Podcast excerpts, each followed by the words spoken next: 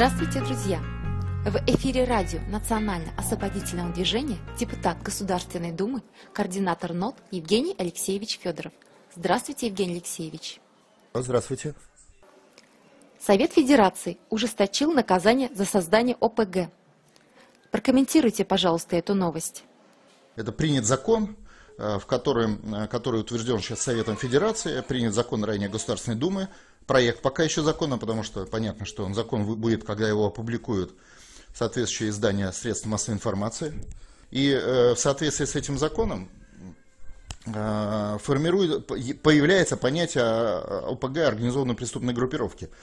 Это дополнительный закон, законный этап э, чисток, которые будут э, проходить в Российской Федерации. Мы же понимаем, что вот эта оккупационная машина э, власти, экономики, бизнеса, она, э, чтобы ее сломать, необходимо провести масштабные чистки, аналогичные событиями э, там, опричины или э, событиями 1937 года, только методы другие. То есть, если в 1937 году это расстрелы, то сегодня это ну, запрещены расстрелы, это более мягкие формы воздействия на пятую колонну и класс, подчеркиваю, это класс колониальных управленцев. Потому что класс колониальных управленцев это не, не значит, что человек не патриот, даже если он, может быть, свинья патриот родился.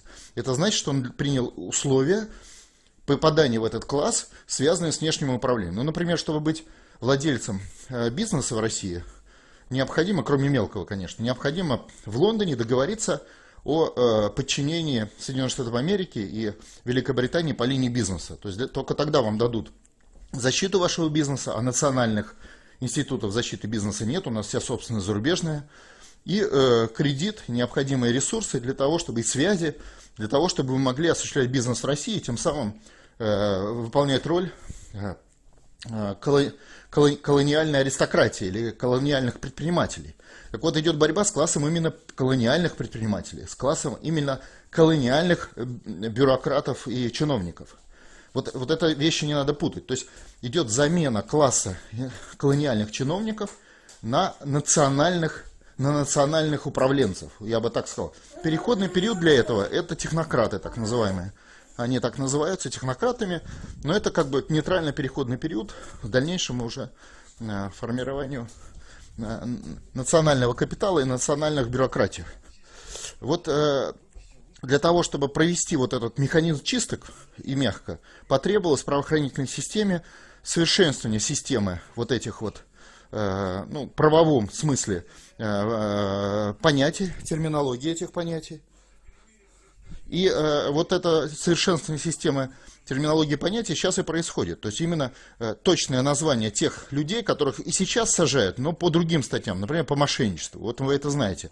И вот министры только что посадили под этим статьям открытого правительства.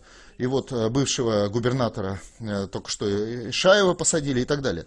Но, ну, как бы начинают сажать, вернее, потому что только процесс пошел. И до этого многие вещи, и тот же Улюкаев под это шел. Но вот более точная формулировка прописана в этом законе. Теперь, что это означает? Вот не все знают, но сегодня уже возбуждается по статьям экономическим, мошенничество прежде всего, то есть в отношении предпринимателей 270 тысяч уголовных дел в год. Ну, то есть понятно, весь класс предпринимателей это буквально за несколько лет пройдет через эти статьи, как класс. То есть идет борьба с классом иностранных предпринимателей, а других нет.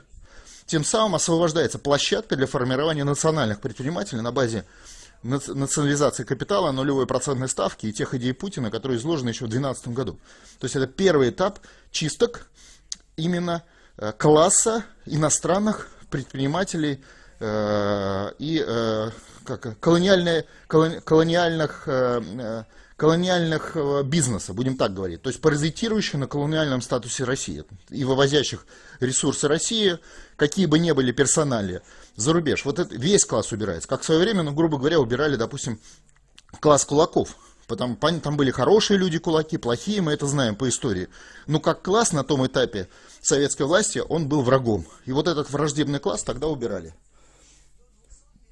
То же самое происходит процессы сейчас. Идут чистки, идут аресты. Вот те даже уровни министров, которые сейчас прошли, я просто понимаю, как выгля...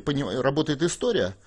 Э, после принятия, в том числе этого закона, будут арестованы а, и размещены в местах, так сказать, лишения свободы, ну, несколько тысяч чиновников уровня вот этого министра, либо нынешних, либо будущих. Потому что, опять же, это целый класс.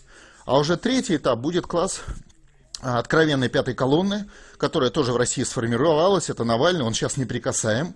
Но на этапе 3 пойдет уже, а, собственно, а, э, под арест. И вот эта третья группа уже открытых врагов российского Отечества и восстановления нашего Отечества и его свободы, независимости, ну и территориальной целостности. Но по, по технологии это как бы третий класс. То есть кулаков тоже не, не, не все время сажали, а только в определенный период исторического времени. Здесь э, также идут и эти процессы. И я хотел бы, пользуясь интервью, сказать, потому что вот у меня вчера был с Рубцовским э, диалог, и там был один из вот ярких представителей пятой колонны из числа молодежи. И понятно, что он прямо открыто говорил, я агент Соединенных Штатов Америки, здесь работаю против России, э, можете посмотреть. Но он-то рассчитывает из обещаний Госдепартамента, что в случае вот развития вот этих негативных э, уголовных процессов его эвакуируют в Европу или США.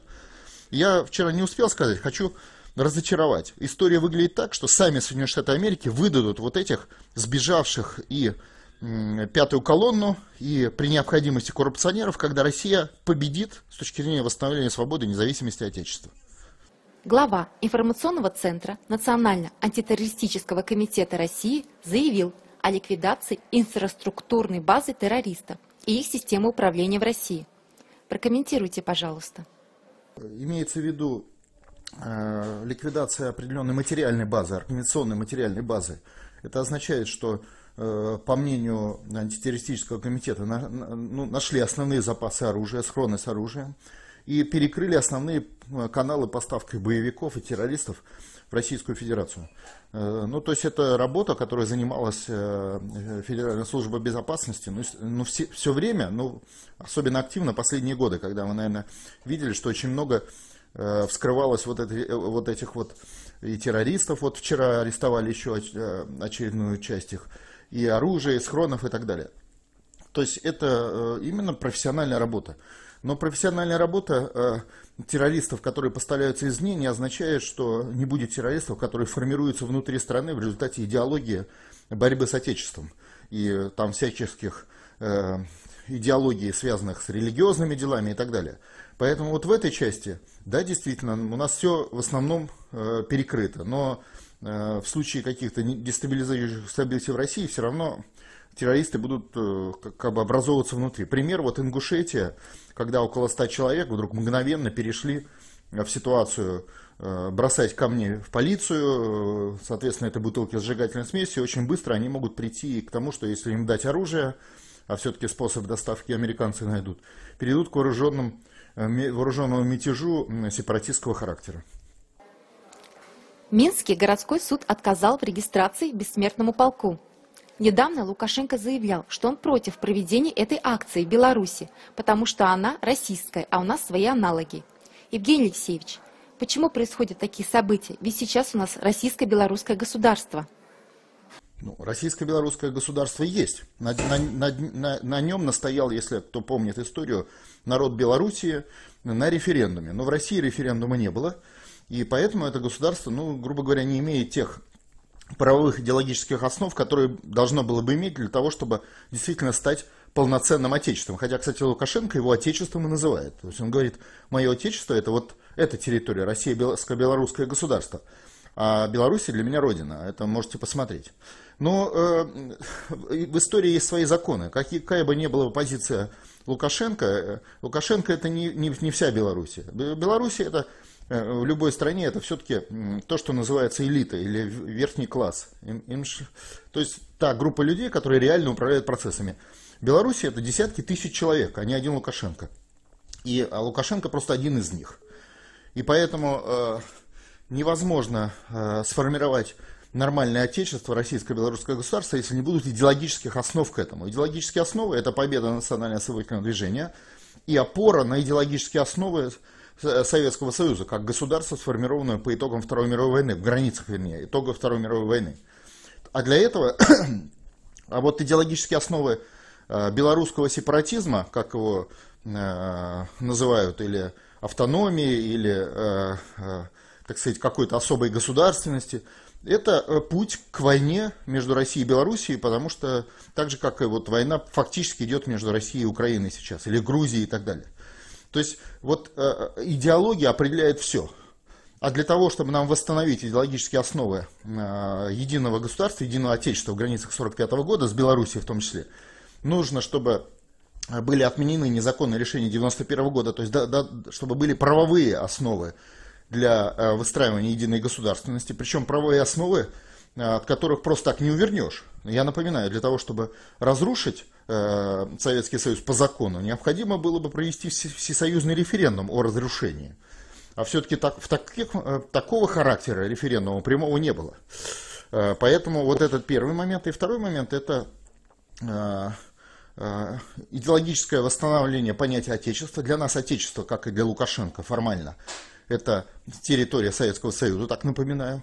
И через это, собственно говоря, трансформация белорусских элит от сепаратистско-националистических к а, отечественно-всесоюзных. Вот э, я бы так назвал это русский тип государственного строительства. То есть для того, чтобы это сделать, надо, чтобы национальное освоительное движение в России победило. А для этого надо, чтобы свое слово сказал российский народ, который сейчас собирает подписи. Для этого. Кроме того, Беларусь же контактирует с американцами, а американцы поставили такое требование, оно выполняется. Автомобилестроительная компания Ford покидает российский рынок легковых автомобилей и их выпуск завершится к июлю 2019 года. Евгений Алексеевич, почему они покидают наш рынок? Поступила команда из Соединенных Штатов Америки. Э, национального капитала нету, национального промышленности в России нет, вся иностранная. Поэтому в рамках санкционной политики идет сворачивание э, российских рабочих мест. Ну, то есть им надо просто выгнать людей на улицы. Они увидели, что Ford имеет э, работников, там в том же Всеволожске это несколько десятков тысяч человек. И для того, чтобы их выгнать на улицу, дали команду о сворачивании. На этой неделе вы посетили Вологду и Череповец. Расскажите, пожалуйста, подробнее об этой поездке. Какие у вас впечатления? И смогли ли вы достигнуть цели, которую вы поставили? Это э, территория происхождения русского народа, русской нации. Э, именно оттуда, собственно, русская нация распространилась на одну седьмую часть планеты, и на Дальний Восток, и оттуда пошли люди, которые построили э, Киевскую Русь. И, э, э, то есть, по сути, это вот та модель русской государственности и, и менталитета, на котором и сформирована вся остальная уже наша территория, которая создала ну, грубо говоря, то, что называется третий мир, потому что мир колонизаторов, мир э, рабов э, колоний и вот третий мир – особый путь России.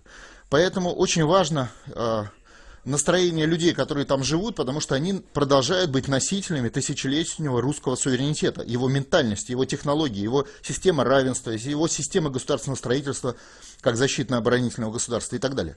И вот эти вопросы мы там обсуждали, и мне поездка очень понравилась, там очень сильное национальное освоительное движение, идет хорошо сбор подписей, Череповце э, еще более сильные позиции, но в Череповце мы наблюдали Э, грубо говоря, мы чувствуем, что там идут, идет одна из вот этих попыток э, олигархического реванша по борьбе с Путиным и Россией. Мы это там почувствовали, когда были, я там был, и наши активисты.